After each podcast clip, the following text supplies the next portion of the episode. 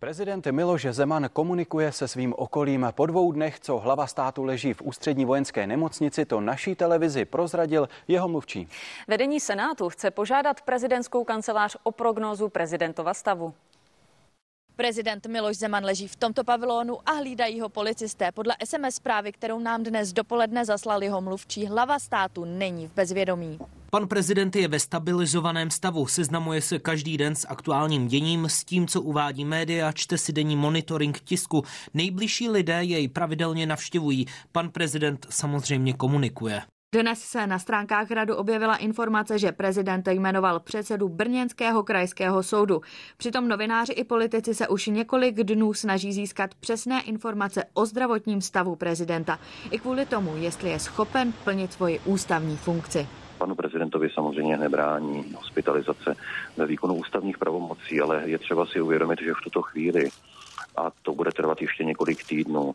Není žádná ústavní úloha prezidenta republiky. A to mimo jiné proto, že úloha hlavy státu začíná až za několik týdnů, tedy v okamžiku svolání nové sněmovny a podání demise končící vlády.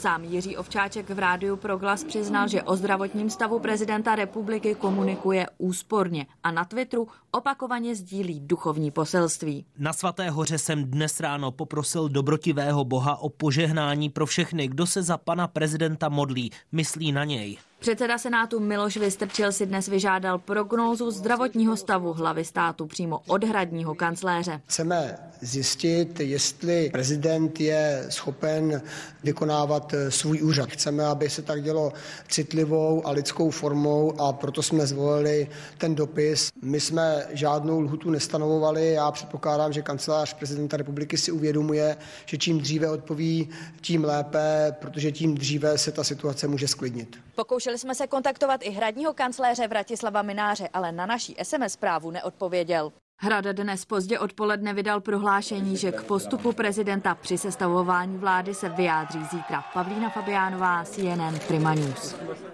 A zdraví prezidenta je velkým tématem i mezi samotnými lékaři. Trestní oznámení ohledně převozu prezidenta do nemocnice si chystá podat neurolog Martin Stránský. Podle něj je nestandardní, aby byl pacient převezen v sanitce intenzivní péče, mimo jiné v sedě a bez kyslíkové masky.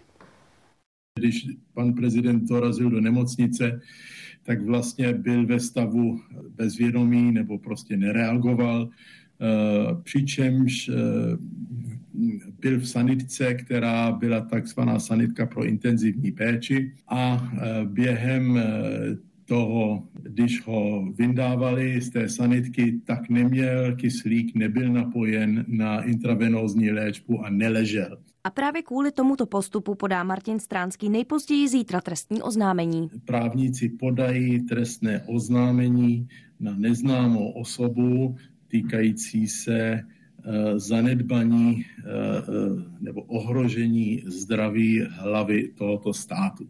Advokát Zdeněk Koudelka to ale vidí jinak. Je to zneužití institutu trestního oznámení, protože kdyby v této republice mělo být podáváno trestní oznámení jenom proto, že má někdo nějaký pocit, že něco není v pořádku, tak těch trestních oznámení máme ne miliony, ale desítky milionů za rok. O reakci jsme dnes požádali mluvčí nemocnice, která převoz zajišťovala. Ta nám řekla, že požádá o vyjádření příslušné oddělení. Zatím jsme ho ale neobdrželi. Premiér Andrej Babiš dnes také vyvracel spekulace, že se o převozu rozhodlo narychlo a nečekaně až po jejich schůzce. Jsem tam přišel na 11. hodinu, 11.30 přišel pan Zaboral a ve 12 byl plánovaný odvoz pana prezidenta do nemocnice, takže to bylo eh, plánováno dopředu. Jo, to je takže nějaké ty řeči, že já jsem volal záchranku a tyhle nesmysly, to není pravda. A zdraví prezidenta dnes komentovali i politici. V této chvíli je fakt pan prezident v nemocnici a já myslím, že máme popřát jako uzdravení a, a máme na něj myslet, myslet na jeho rodinu. Samozřejmě on se musí léčit a léčí se v nemocnici a je v péči lékařů. Já mám informace stejné, jako asi máte vy z médií v tuto danou chvíli. Já jsem ráda, že Senát přistoupil k kroku, nebo přistoupí k kroku eh, toho, že bude žádat kancelář prezidenta republiky o kompletnější informaci. Redakce a Natálie Forsterová, CNN Prima News.